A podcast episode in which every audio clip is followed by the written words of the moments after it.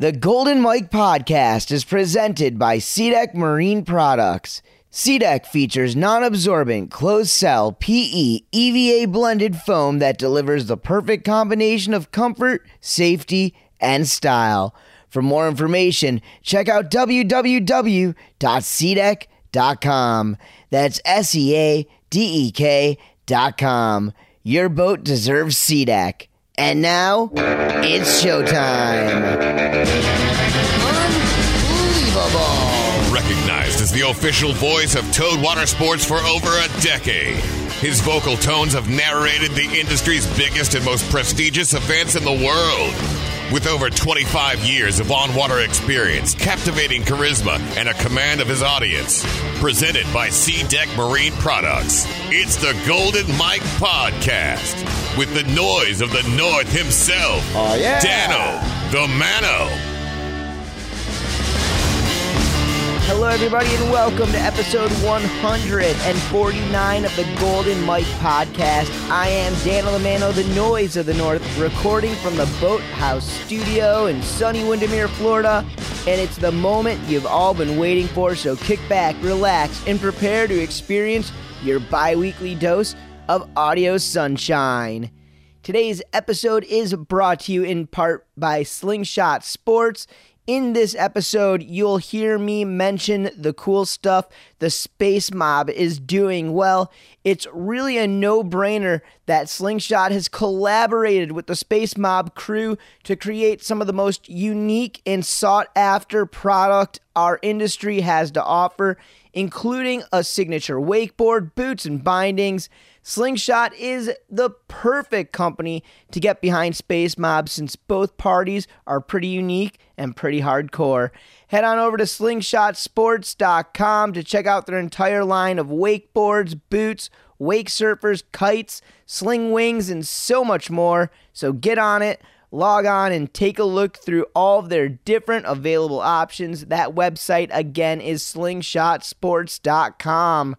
Guys, I can't thank you enough for all the iTunes and Apple podcast reviews and five star ratings. You guys are all the motivation I need to go out there and talk to all of the characters in our industry.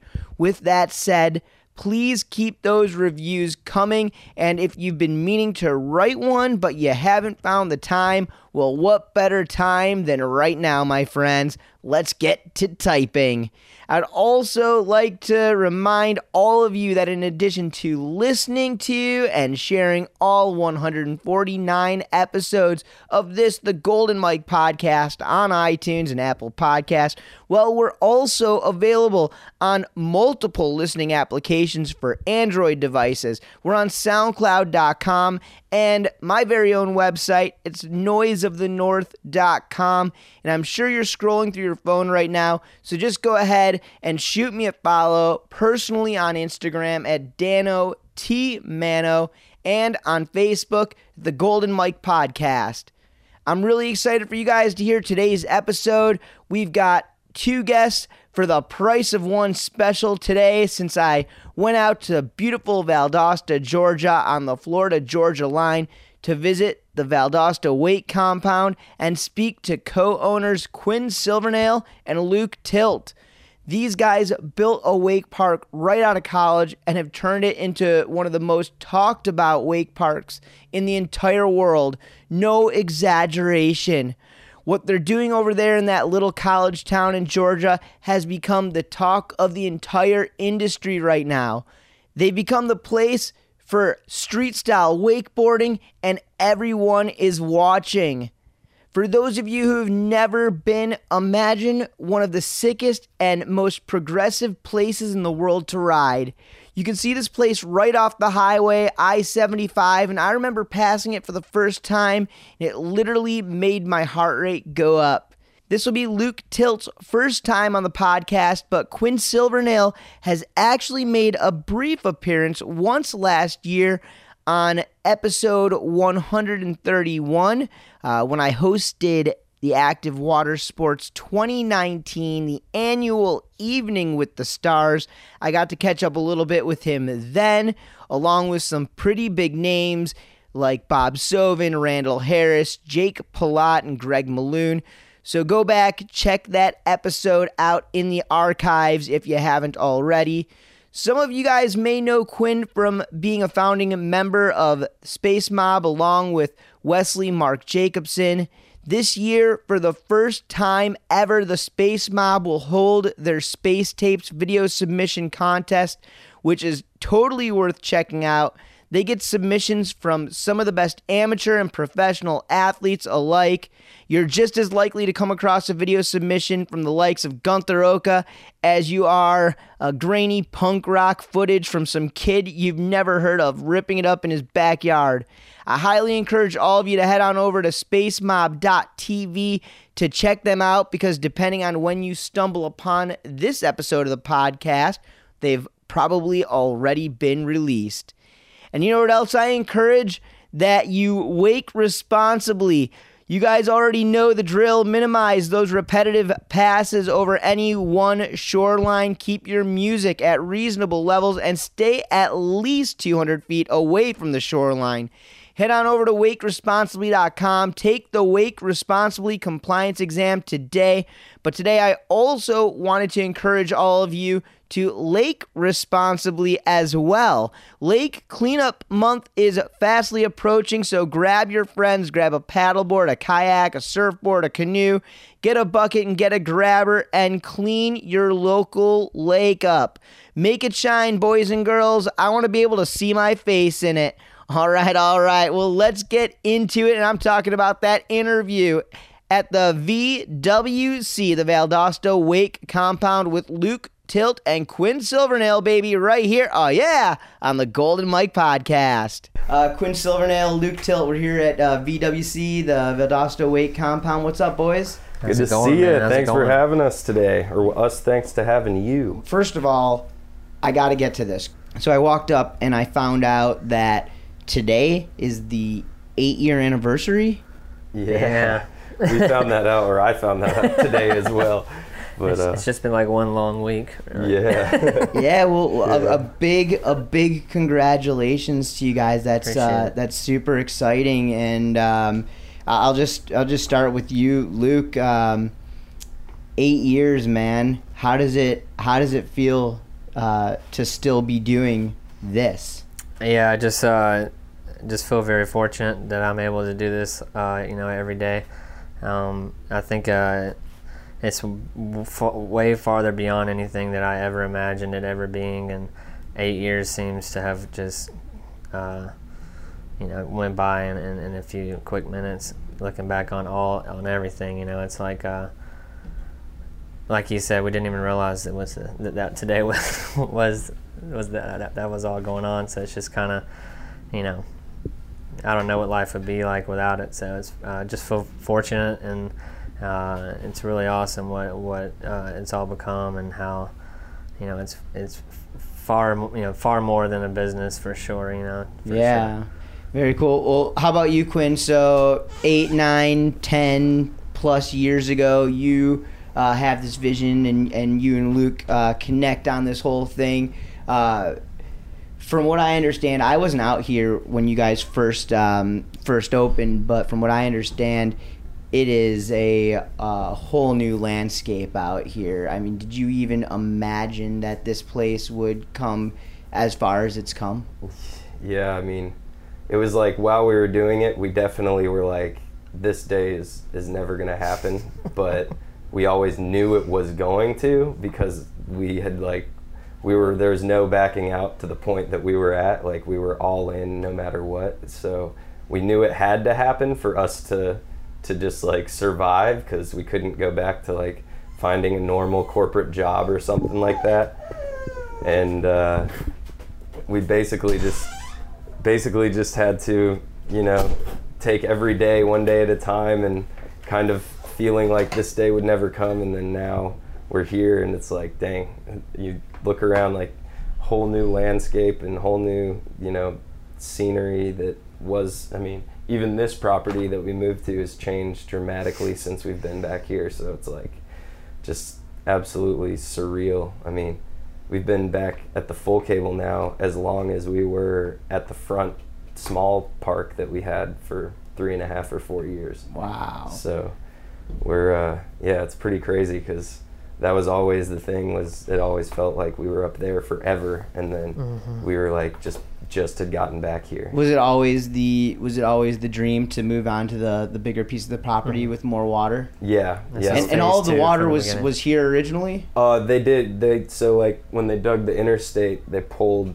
this long strip of, of dirt out of this property, and that had a spring in it, and so they had like a creek from the front lake, which was also, I believe, dug to to build the interstate, and they that had a spring. So those two lakes connected to this little lake back here, and uh, we ended up digging around all that and retaining all that water and everything, but. So now you guys, when I pull in here, and uh, obviously from watching yard sale and everything, uh, you guys are really known for your two tower stuff. Um, you have a full uh, cable that um, uh, goes in well for guys who ride it like the OWC. Um, this goes in that left foot forward direction, so um, clockwise direction. Um, was the full tower cable part of the uh, original plan? Yes, that was actually the whole plan was the full cable. We we went through like three or four different people that we were talking to to buy land or to figure out what the land issue would be, and um, we finally found this piece of land after dealing with a few other people that kind of were giving us the roundabout way. And and when we met with the landowner and discussed the plans he was like well we got that lake up front. If you want to lease that while you're digging and planning and doing all of this then we can work that out. So it was kind of our way of like building something up while we were planning this big project and like getting it all done. And like had we not done it that way i don't even know if we would have ever made it Mm, because no way. we would have it would have i mean it took us every every bit of time that we were up there to get this going so it was like the the whole time we were up there it's like not like this was ever on the back burner. The whole time we were like pushing to like how are we making this happen? Trying to get the bank loan trying to get permits trying to get all of that trying to figure out road and water electrical. How to run a business. how to run a business. Because we were like 24 25 when we opened up. How did you guys end up finding this piece of property? Because Valdosta, Georgia, I mean, yeah, we're somewhere in between Atlanta and Orlando. I mean, Yeah. yeah, we're on the, the line of Florida, Georgia. yeah So how did you guys end up here finding this this piece of property?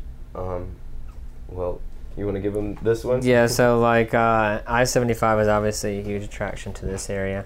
Um, Quinn and I we met in, in college at Valdosta State University in town here. So um, we were checking properties out in town. We actually checked out the property across the street. And Luke, were, were you uh, like a wakeboarder or a wake skater? You had yeah, I'm a, I'm a for sure wake skate. I mean, I wake wakeboard and wake skate, but I would say I'm a wake skating enthusiast for sure. Did Um, you did you ever have any kind of history competing in events or anything? No, like that? not really. Quinn and I met in college uh, on the wakeboarding team. We were never really re- recognized, but it's more like uh, guys, a bunch of group, a group of guys that would travel together, wakeboard together, winch together, um, stuff like that. So that's like how our paths crossed. Wakeboarding was the was the Can I ask how you how you personally, Luke, were uh, introduced to like wakeboarding or wake skating? Um, uh, it was me, me and my one of my good friends Trey Boutwell. A long time ago, we uh, were wakeboarding at the lake, and we saw a guy with a wake skate behind a jet ski, and we were skateboarding in high school and stuff. And uh, when we started trying it and all that, we just became obsessed with it. And uh, So like no, there's there's no like family history of, oh of no, Toad no, water sports or anything no. like that. Yeah, I would just always try to. Uh, I'd be going on trips with other people that you know that had the lake houses and stuff, and And and what about um, influential riders for you? That like guys Oh. that you were like watching.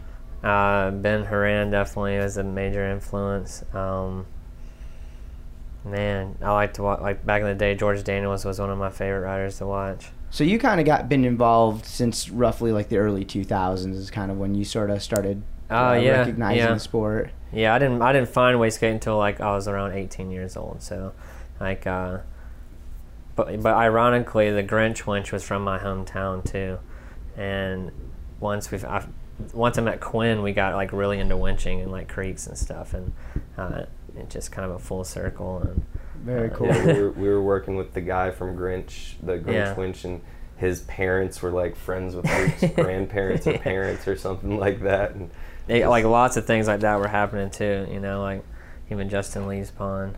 Yeah, Justin things. Lee, um, he has a 2.0 in his backyard, and that's like five minutes from Where Luke's, yeah, where Luke's home, home, Very cool. home house. Yeah. So, so getting back to the property here, Luke, Mm-hmm. how how were you able to find and acquire this piece of property? we definitely took a look at different properties and like a lot like most land on a busy highway the uh, your you know starting capital is going to be extreme with land value you know uh, that's such a busy high traffic area um, but we searched different places um, and this was like Quinn was saying how it was basically a big mud hole more of like a you know like just the lowest sitting of the area just kind of a un, like unused land and like that's exactly what we were looking for. So like the, the property owner he needed a, a detention pond for this land so we were able to kind of get a great deal on this land here um, for future developments on this property You guys are how far out of college are you when you decide that you want to nine open a months cable of park? a year maybe We were in, so like, I guess maybe like end of junior year, we were always started probably talking about it because we were roommates since sophomore year of college. So we lived in different houses and had like tons of other roommates and stuff. But um, probably like end of junior year, we were talking a lot about like future stuff. Watching like a lot of Fuel TV at the time, which was popping off, like Camp Woodward and like all those shows where we're seeing all these other places that are just like meccas, you know, and we're like, man, we need to do this one day and this one day. And then it was like, we did that so often that halfway through our probably senior year, we ended up just being like, let's just write everything down like one night a week that we talk about. And, and we started doing that and actually like held ourselves accountable to it. And then by the time we're like, you know, almost done graduating, we're like, okay, let's, we're going to put this in a business plan and try to make this actually happen. And then we kind of tested it out, got the business plan tuned up over the course of like a you know, six months or so, had graduated. And then it was like probably like six to nine months out of graduation. Luke had, had another like corporate job. I'd been working on this the whole time and doing just random things like Well, let me ask you this because here's the deal. I want my own cable park. I want my own lake. Um, I know about four or five locations that would be sick. Um, you know, and I know some people who sell um, two towers. I know Mhm. I can get into a two tower anywhere between the eighteen thousand to probably fifty thousand dollar price range. Probably, probably something like that for a full cable setup. Um, but I want it. You know what I mean? Mhm. I'm Yeah. telling you I want Yeah. it, but me saying I want it and that happening are two different things. This is a Yeah. uh, very large operation here. You've got uh, electricity, you've got uh, you've got equipment, you've got cables, you've got um, a staff here. This isn't free, my friend. And and although you guys definitely corner ki- office right here you well, you guys, you guys, you know, people who watch, um, you know, Coalition and people who are following Space Mob and of course VWC in general. I mean, you guys live a pretty free lifestyle out here, and it, eh, things are a lot more mellow, and at least they come across as less corporate. But getting back to it, things ain't free. that's No, right never. for sure. You're 24, 25 years old out of college. You have a dream to start a cable park. Uh, look, let's just say this place only cost you half a million dollars. You know what I mean? Which, Yeah. which I'm guessing I'm way off. yeah Money doesn't grow on trees, from what I understand. Right. At least in my experiences. So, talk a little bit about how you guys financed it, and also, I'm guessing that some there's there's people that probably have to back you up, but how do you earn that trust? Yeah, Mm. our biggest our biggest hurdle initially was we needed like somebody to get on board with us, and at the time Wes Bearden was like I worked for him like, and we went to his place all the time. But I worked there like for two or three summers in a row, And and what and who is Wes Bearden? Because I, I I'm just assuming from watching last year's yard sale that a young man by the name of Cross Bearden did pretty dang well. Yeah. Um, so I can only assume That wasn't an accident. this Yeah. guy here has something to do with him. So who is Wes? Wes Bearden is uh, Cross Bearden's dad, but you know, much more than that, he's been in the trenches of wakeboarding since before. You know, he's been doing like back in the projects days and stuff like that. Wes was doing the same thing in his backyard, essentially, like just parallel with like the grassroots of park riding. He's been he's been there pretty much since day one, and. uh he saw something in all of us down in Valdosta. My buddy, our buddy Chris Moore, he uh, he was originally the one who had you know met Wes and brought us up there, and you know he really took to took to us, and eventually like I was living in his backyard and in a warehouse and like spending all my summers and every weekend possible there and Luke would come up and all the we'd make just like weekend or day trips up there. It's like probably an hour and a hour and 45 minutes from here. And uh, he he was basically it was like if we can get Wes behind this, then because he's a, he's just like if you've never met Wes Bearden, he's just like the greatest person ever. So we're like if Wes Bearden can believe in like this park thing, then we can get other investors on board and a bank loan and all that. And once we got the business plan and everything together, we got with Wes and he committed to being a part of it and being an investor. And then that led to more investors and then led to bank loan. And we all just kind of like, that was like the, it, the biggest thing for us, I think, when we were like first had the business plan was like, if we can get a, a grown man like a grown man with like credentials to Mm-hmm. believe in this then we can we can make this happen Maybe a little financial backing right there to Yeah. help kind of get the ball rolling. Right? Exactly. And just 'cause then- remember, also just like having nothing to lose. yeah well, yeah And it's exactly. like when you're at that point, you're like, Mhm. you know, like what what can we lose? W- Once once somebody like that signs on though, your world changes, I guess, because now you go from somebody who has nothing to lose, you have somebody else's everything to lose. Right. So But you have that person that gave you that opportunity and that believes in you enough to let you put you in charge of those responsibilities. were there ever any um, like tough times like Oh, yeah. coming into like coming into it before the park opened where you Oh guys yeah, were I would love to talk about the bank loan for a second. Yeah, go, let's hear let's Yeah, hear so, about it like, for sure. Uh, we got turned down by like pretty much every bank in this town, and one of the banks turned us down twice.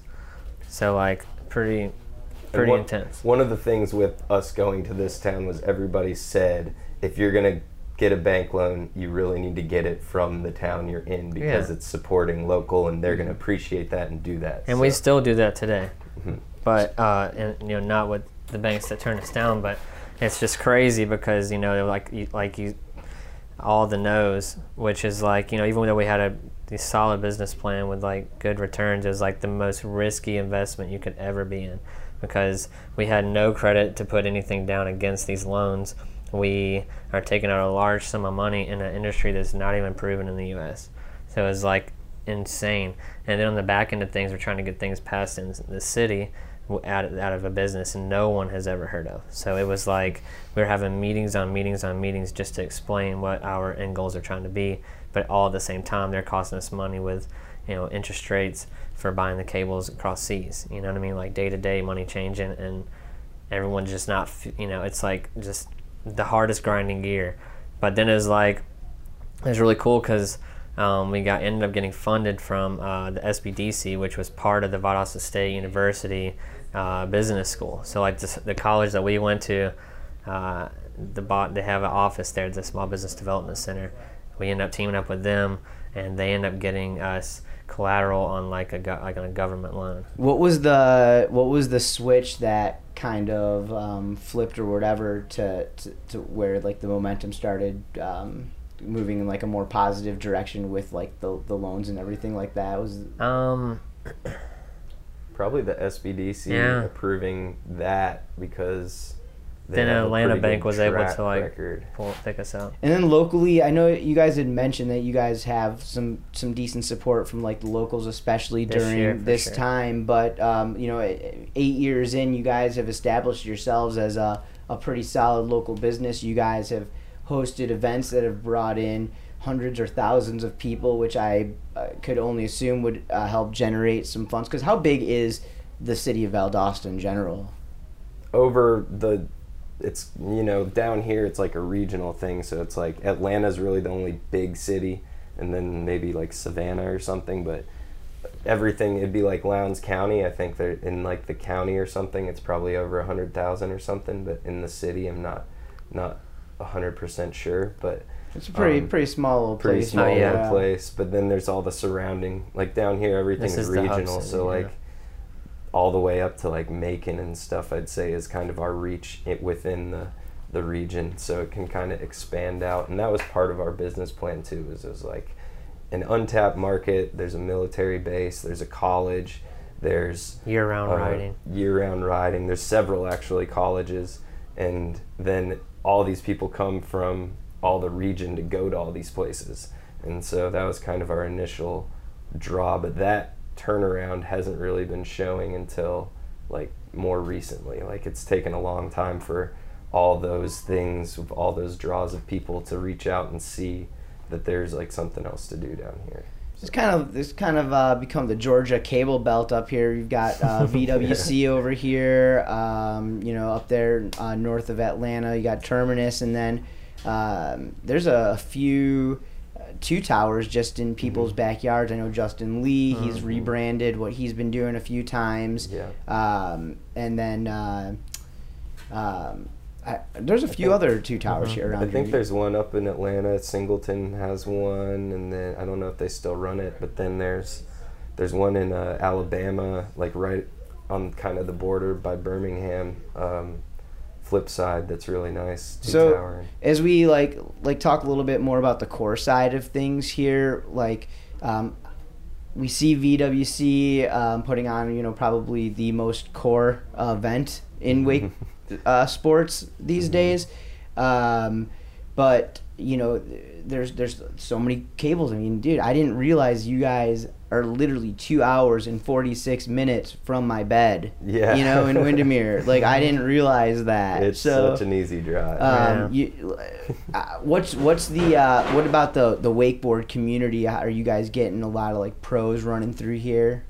Yeah, yeah, we uh that kind of used to be maybe not pros but like the more like into it riders, I guess, more people involved in the industry was kind of our primary target market and now it's like the locals are popping in and then the pros are still popping in and it's kind of it's kind of been cool like just I don't know, all the all the pros like want to come here and like pay to ride and stuff and it's just it's cool that that people like want to support in that way who are like in the industry. And yeah it's like really turned into something that we we always like knew that the whole kind of purpose of us even starting the talk of doing this was because we wanted to see a cable park that represented like all the skate parks and snowboard parks and stuff that we thought were awesome and at the time there wasn't a whole lot out there that was that was like different. People were making their own features and stuff back then, but there's a lot of like I don't know variables involved in that, and things were a little bit looser and more dangerous. But the 2.0 is kind of what taught us to make that make that core vibe uh, very like safe and like not so you know there's no screws that you can really catch or anything like we got a plastic welder and started you know like everything's evolved to the point of now we like kind of have a system for everything to make sure it's as safe as possible because we got to learn up front when it's one rider riding at a time versus a whole cable full of people. You can't really account for all the safety issues at all times when you just have all these variables like waiting you know screws always come out. So Right. it's like no matter no matter what that screw is eventually going to come back out on a on a feature. So it took us a long time to figure that out and to apply it to where we can still do like that core core elements to everything but not make it to where you're just going to get killed out there Sure. Well, let me ask you about the um, the foundation of VWC. From day one until today, I know things have changed. Um, you guys have grown. You've matured. Um, uh, mindsets are probably quite a bit different. Um, there's a way that people perceive this park or the riders at this park. Quinn, uh, I I met you years ago, and then when I started, when you started kind of blowing up, I was like, I was like, wait, do I know this dude? And then when you and I reconnected again at um, at uh, Active last year, I was like, oh, d- oh yeah, what's up, man? It was so good to see you. But like, you de- like, and I just, I hope it doesn't come off as offensive, but sometimes you de- like you and the crew kind of come off like with this like um, super core. You know, I, I'll just say this probably about a year ago, I didn't know if it would be cool for me to show up with my shoe skis and walk in here and take a lap around your park. And today I walked in with them, and you guys made me feel like I'm welcome at and at home. So with with what I'm basically asking is, can you tell me about what the foundation, what the uh, pillars of this park, what where your guys' head at, and where the direction of the sport was day one, and mm-hmm. then kind of where you're at today. Because I, I, I really feel like this is a much I'm not saying it wasn't it just maybe I didn't have the information but it's very very different than an OWC here mm-hmm. at least on paper you know? For sure, for sure. Well, the, I think it was always like the wakeboarding was the primary focus, and at the beginning we were so like zoomed in on that one, just like getting everything started, and then it slowly started like expanding out to where our vision kind of expanded beyond just how we wanted to represent wakeboarding, kind of. And for us, it's really like overarchingly from then and now it's all about having fun and like if if sending it on some insane wakeboard setup isn't what you like to do for fun then we don't really care if that's not we want you to have fun so like you know it's just been the original focus it was like primary wakeboarding and nothing was really you know the 2.0s and stuff back in the day weren't really set up for much else other than wakeboarding. And so we were really heavy into just like representing it in like this more urban style i guess you could say than it had been because we were all just influenced by snowboarding and stuff like that. So we're just wanting to see wakeboarding kind of transition into that. And then as it grew into this huge thing out here we're getting more and more like younger kids who are just trying to get into it and we just want them to have fun because have you guys had to change your attitudes or mentalities at all? Um, maybe a little, maybe a little bit in just, just being more like, I wouldn't say overall like changing to where we're like, we didn't ever think like, oh, you're you're a kook if you do this or this or this. It was just more so that we didn't really recognize that outside of we were just so in our bubble of wakeboarding that we were not looking outside of it as much.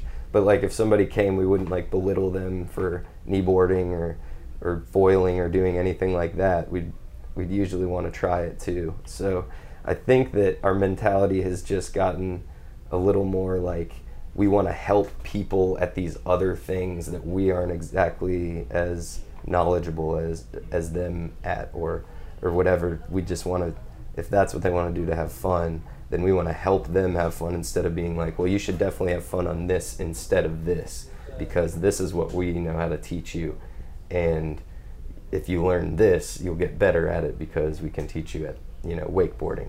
But it's more just like if you're into whatever you're into we just want you to have fun and we want to learn how to help you have fun as best we can. So it's i think that's just like the vibe has spread to everybody on the property. So maybe that's where the attitude change could could have changed to where like we have more more people thinking like that.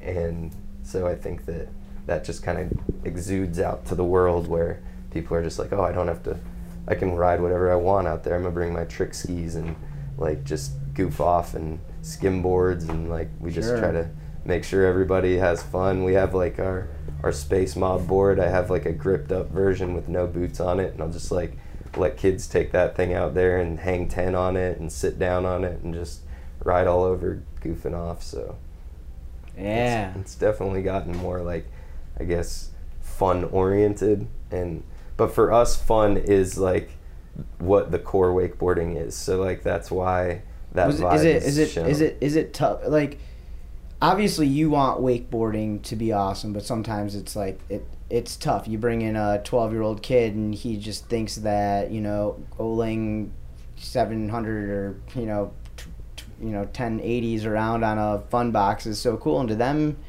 that is cool.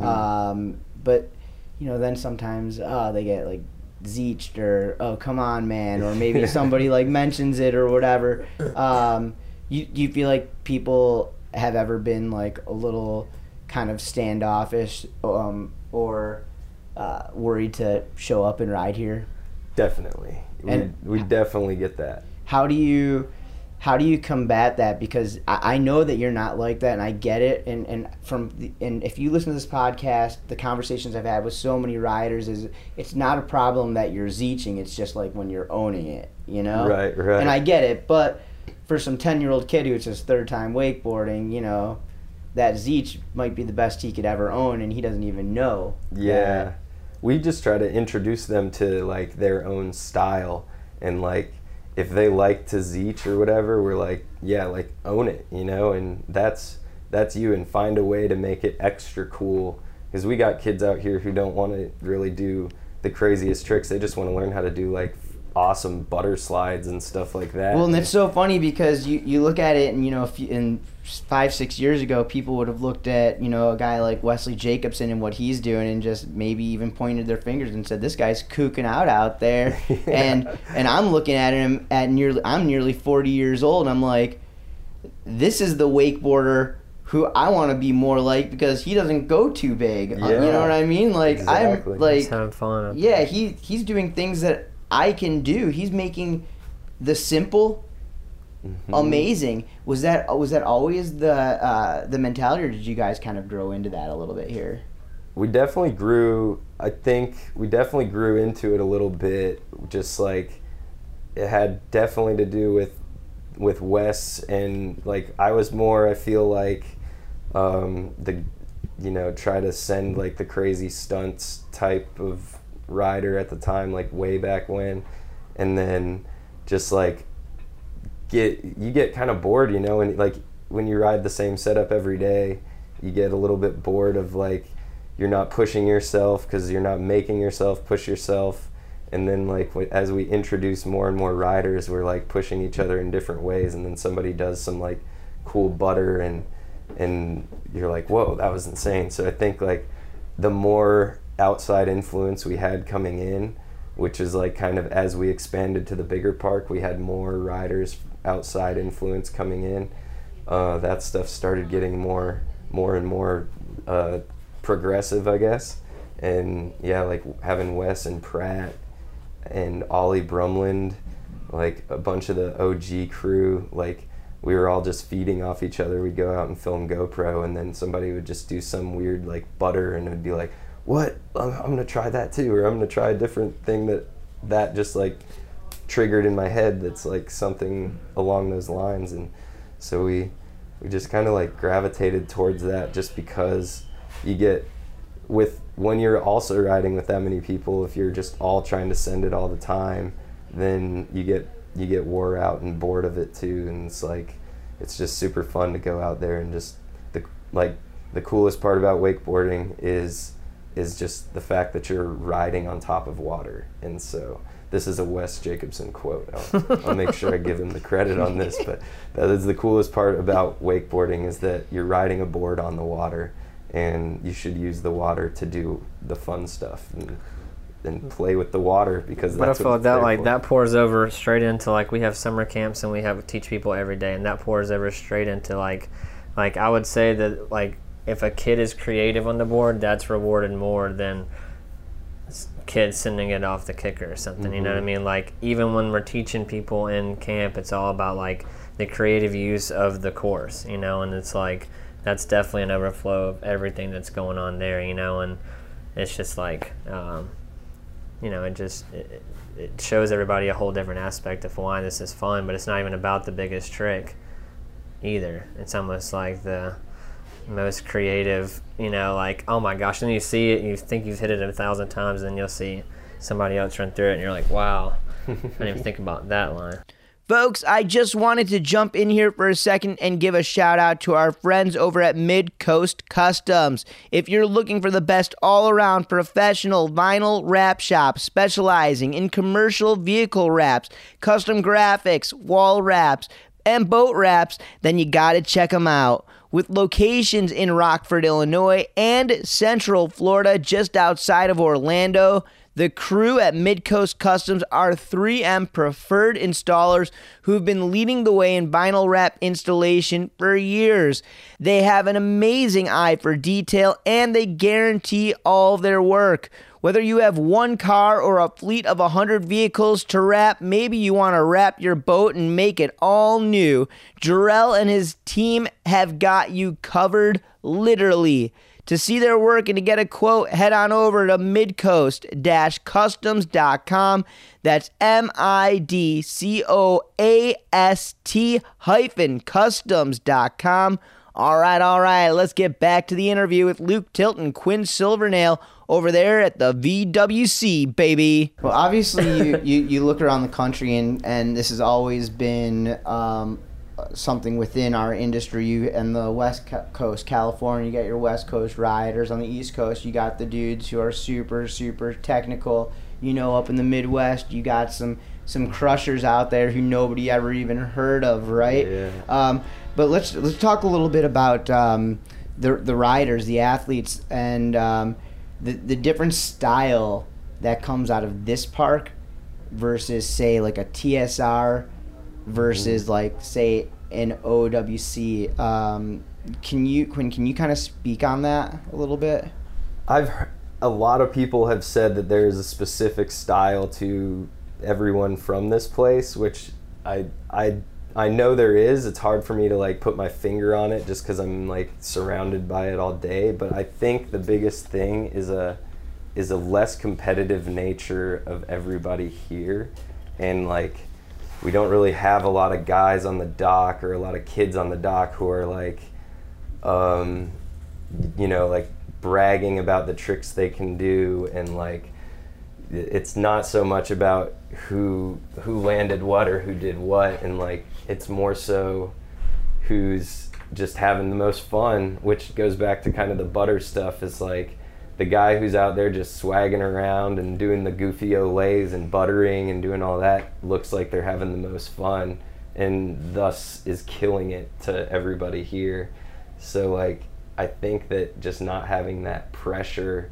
of like I need to turn my KGB into KGB five. So you think the expectations are the standards, the expectations are held a little bit differently here than compared to like an OWC or something like that, or I think just like The people the that come here, they're already pushing yeah like just by being here. the they're general already pushing. public is it's it's definitely because I think that all those other parks have been around long enough to where they've seen such like heavy competitive scenes and they've seen the cable ups and downs where it's like everybody's learning backside sevens. Everybody's learning backside nines. Everybody's learning like all these things collectively to where it turns into this really competitive nature.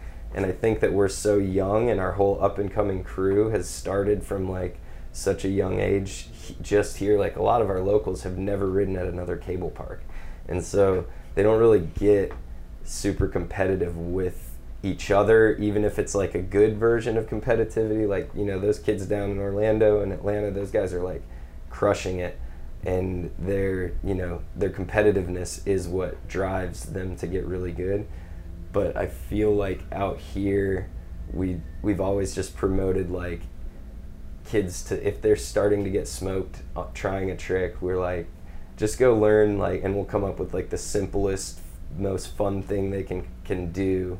Like some sort of like backside 180 butter or like some something fun that it's not like takes their mind Yeah, off. of well. I think it also with that too. It also kind of beats back down to that drum of getting back to the basics, of going back to those fundamentals, and it pays off. I think when you get a little bit older, and I don't really know if you guys have looked at these statistics or whatever, but you look at like an ODub, and you've got like guys like Garrett Coleman and the Stuckey brothers, um, dudes who were at a crazy level at such a young age. Um, but then, you know, you, you come out here and, and take a look, like, again, like last year, go back to the yard sale, Cross, Bearden, uh, Mhm. taking that win.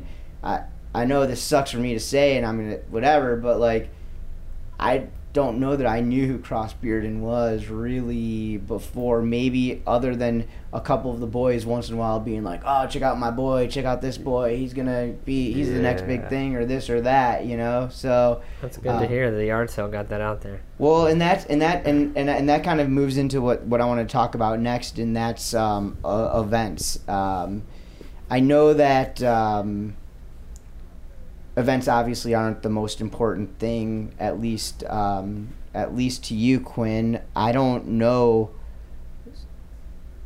I can't.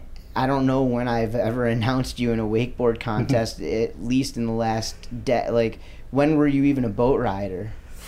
I wasn't in any boat contests. You know, that's for so, sure. Um, Oh. yeah, so a, a guy who who I've been announcing contests a really long time. I've announced the World Championships 15 times, the U.S. Nationals 16 times. You weren't there, Mhm. you know, but you are argue uh, you're arguably putting on uh, what is become or becoming um, the top three most recognizable events in in in wakeboarding. So have where were events on your personal radar?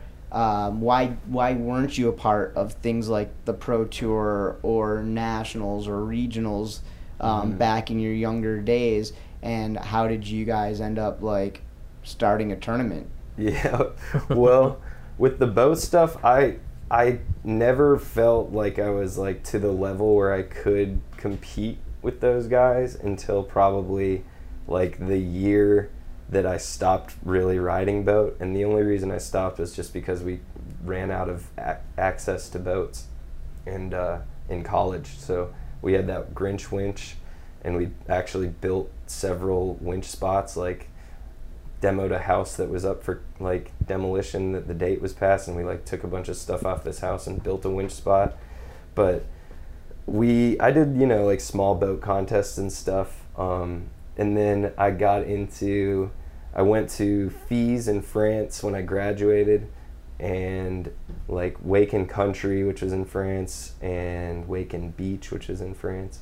I went to like the circuit of French French contests, and um, came back and I got into I did a bunch of triple crowns back in the day, and I guess like the you know the best contest I ever did was Jamboree, and I ended up like winning an award there and.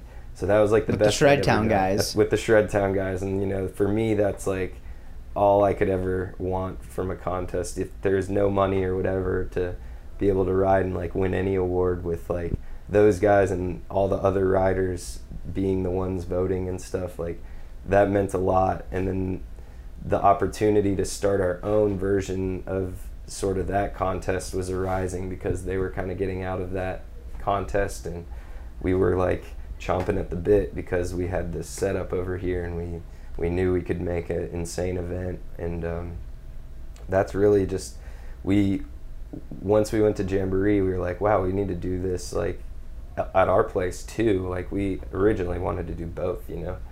Um, and we just knew that we had the setup to do all these rail contests that like nobody else had ever done because the the draw for me to go to France initially was because I was here in America. Park riding was like half existent, winching was like one sixteenth existent, and boat riding was mostly everything. And I would it wasn't that I was angry at that. I would just see these contests in Europe and be like, what is going on in Europe? There's like a pool, and then there's rails, and another pool, and there's like a cable that pulls them. So I was like, I gotta, I gotta go. And then we were going to Gravity, which is West West Bearden, Cross Bearden's backyard, and we they eventually got a cable. It used to be jet skis like the projects, but like much smaller pond, and uh, it was kind of like a combination of like getting into the cable there and riding the park there, and then seeing all these European contests, and then. Uh, I think the straw that broke the camel's back was Nate Perry, if you remember Nate. Of course. Uh, the legend. He came to Gravity and rode with, and we were friends for for years, and he rode with me and uh, and Trevor and all the local crew, and he's like, "You should come to FISE this year," and I'd never never heard of FISE, and he explained it, and then I was like, "You mean like all those European contests?" And so I ended up going just because I was like, if Nate thinks I should go, I should go, you know.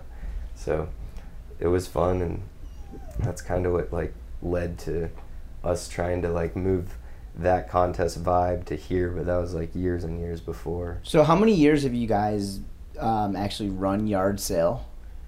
We did three years straight and we'd moved the date actually before all this covid stuff to the end of september for this year but we're actually gonna just cancel it for the year and do it next year for, because we don't want to draw. But we can't have the same yard sale without all the riders. Yeah, it's And- we we just had we do a big uh, our big Twin Lakes Corn Fest event and you Mhm. know feet on fire and Mhm. uh, you know the idea to me for events isn't just to solidify who the best is. You know, Mhm. personally, I grew up doing water ski shows. I don't know if you guys know that about me, so I don't really care about skiing like ripping, skiing for points, or being up on a podium.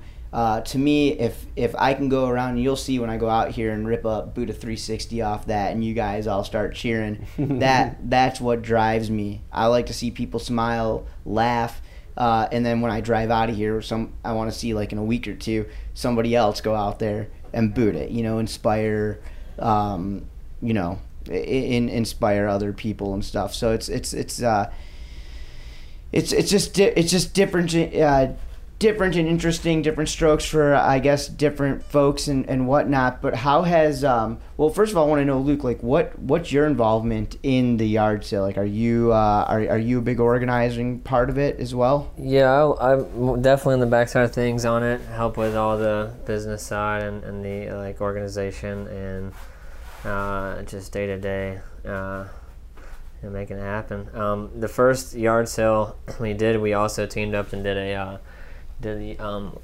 skate uh, tour as well. So that was a huge uh, accomplishment for us and for me for sure. And uh, we we were able to um, in the past do like. Uh, video shoots with Nike team, the Nike skate team, hosted a couple years of skate tour, so those were like major checkoffs. Um, so, but the yard sale is, is, is insane. It's uh, you know, an animal of its own, and uh, it definitely needs a lot of people to make sure that it, everything uh, and that's the thing in, in in covid time right now i think the deal is is this is if you you know it's great to crown a champion it's great to see who the best is whatever whatever but the fact of the matter is is events are are about bringing the community together bringing new people to um, to these events also. And realistically i think that when it's all said and done you need to use the events even if it's only one two five ten fifteen twenty people getting new people interested in the sport, getting them stoked, amped to want to get out there and do that themselves, uh, go and buy your boards at retail, you know, the, the buy a pass at retail, be a part of the sport for three to five years before they start getting the bro deals, you know? yeah yeah And so I, I'm with you guys, and I, I hate to see the fact that a lot of us had to kind of postpone or, or cancel our events for this season. But okay, so moving into to 2021, do you do you guys think you're going to push for the same date? You think you're going to try to push it earlier in the year, like like normal, or what? What's your thoughts with the event? I think we'll probably push for the same later date because that was actually what we always wanted was that was that September date. We've always been held back by hurricanes and sponsors wanting to do it in the spring kind of kick things off, but from the rider feedback and just in general, it's like it's already like considered one of the gnarliest contests you could do and you really don't want to do that before your season starts, you know. So Yeah. which they've all like nobody's half-assed it. So like Mhm. huge hats off to the riders because everyone's still sent it. Fortunately, everyone's come out on top. Nobody's really got hurt actually wakeboarding.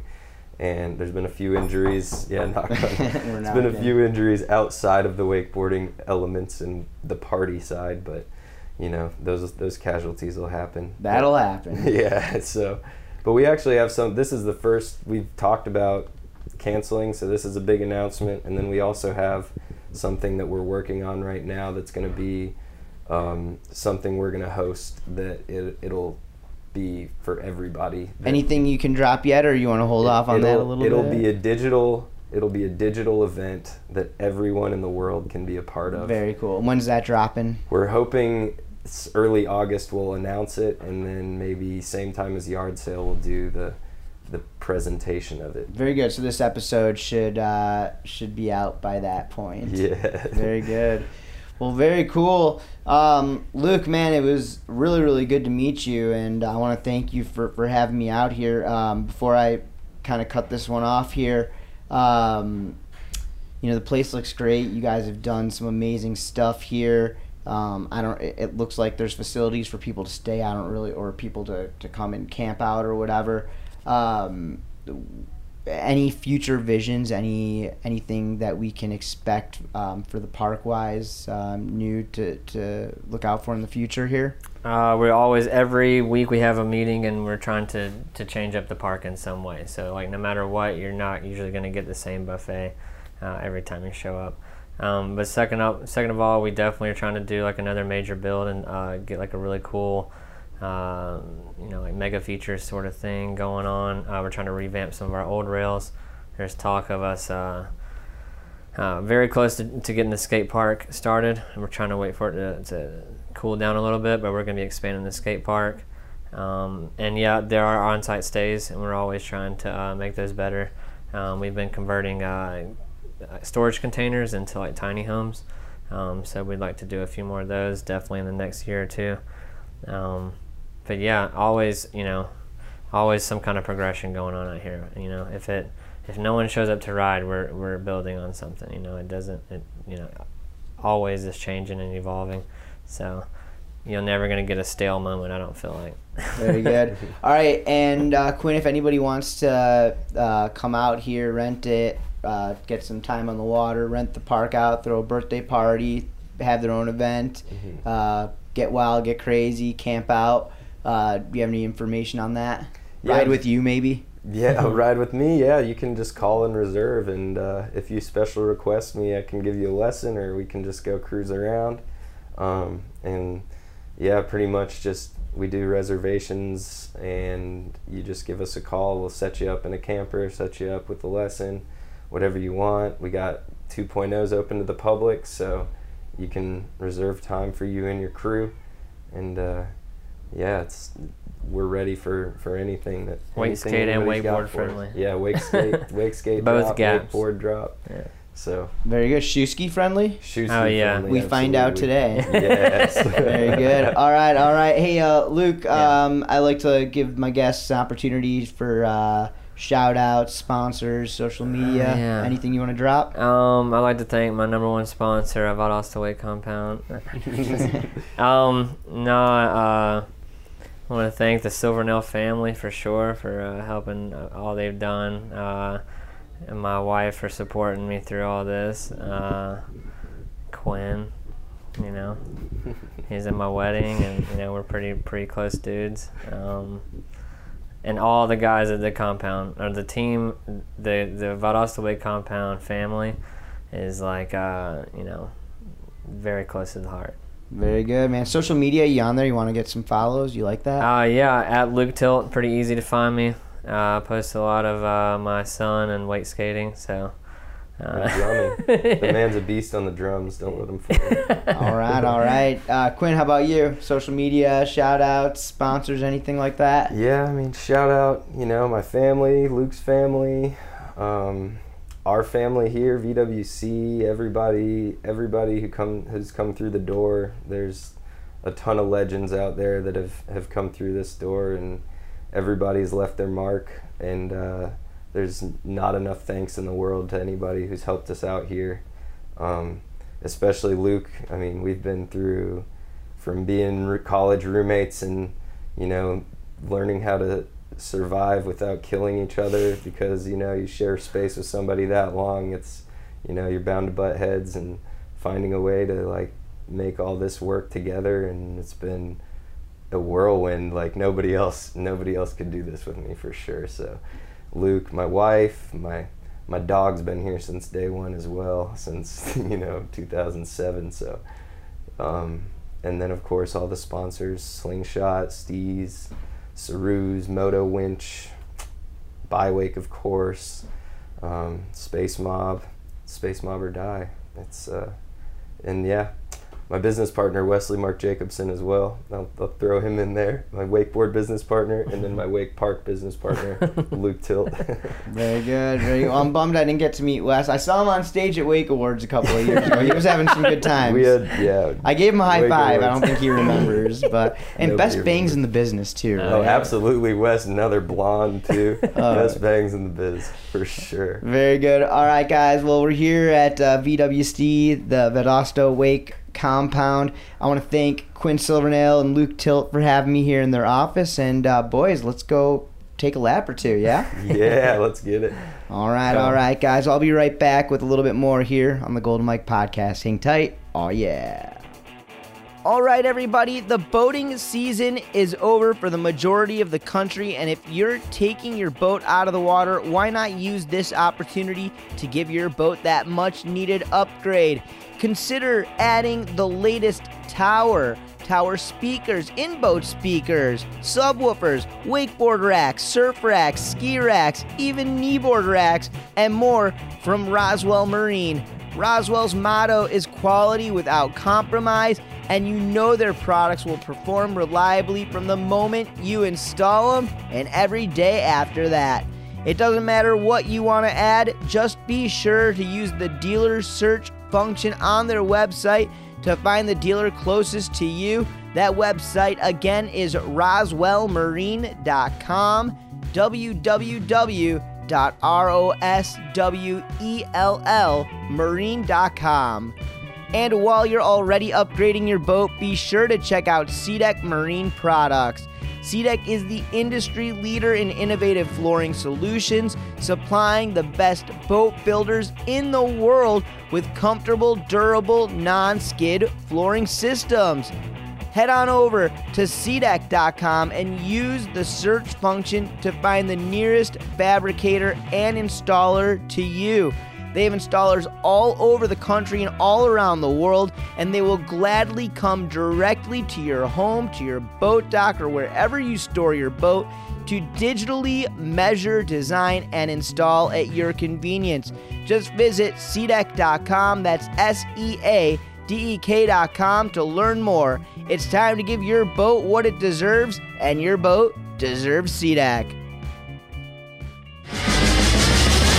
Presented by SeaDek Marine Products. It's the Golden Mike Podcast with the noise of the North, Dano the Mano.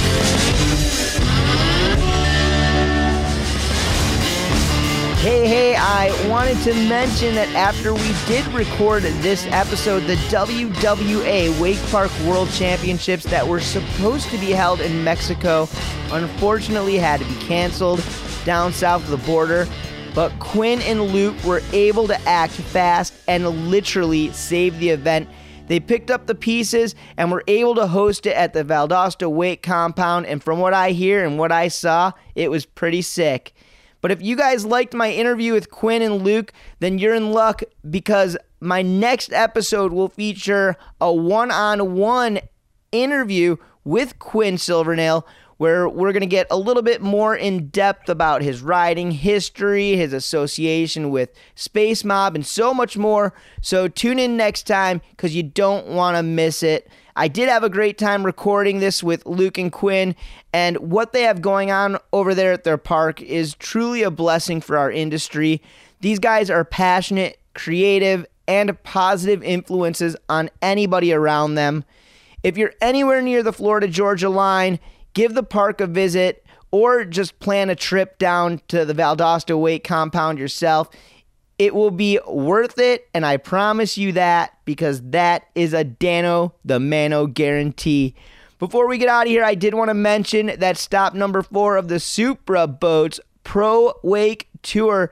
The finals will be nationally televised on CBS Sports, so please check your local listings for that. You'll be able to see and hear yours truly announcing all the action at a safe social distance, of course. Check out www.prowakeboardtour.com to see more.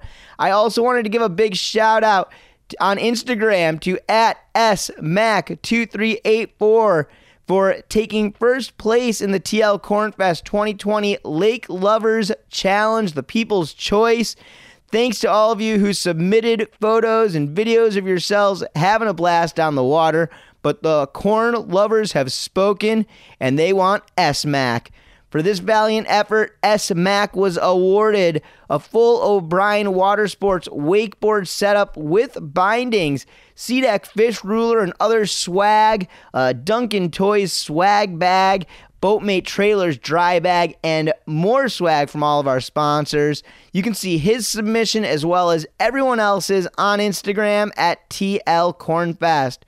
All right, so an enormous thank you to Quinn Silvernale and Luke Tilt for hosting me and joining me on this episode of the Golden Mike podcast. And of course, all of the sponsors for their continued support. Thank you to SeaDek Marine Products, the WSIA, Roswell Marine Active Water Sports, Masterline, Centurion Boats, O'Brien, Leadwake, Slingshot, Connelly, Radar Skis, Boulder Boats, Ronix, Hyperlight, GoPuck, and Midcoast Customs. Behind the scenes, a special thanks to Jane Levy in the office, Arthur Shebashavich on copy, and Rich Walsh on sound.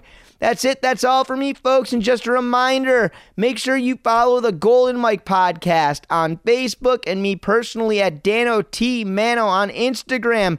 Message me there or email goldenmike at noiseofthenorth.com. Now that we're done with this episode, please head on over to iTunes or Apple Podcasts. Leave that five star review. I want to thank you all for tuning in and listening. And as always, I am the noise of the North. Oh, yeah, Dan the Mano. And you can hear me next time, once again, right here on the Golden Mike Podcast.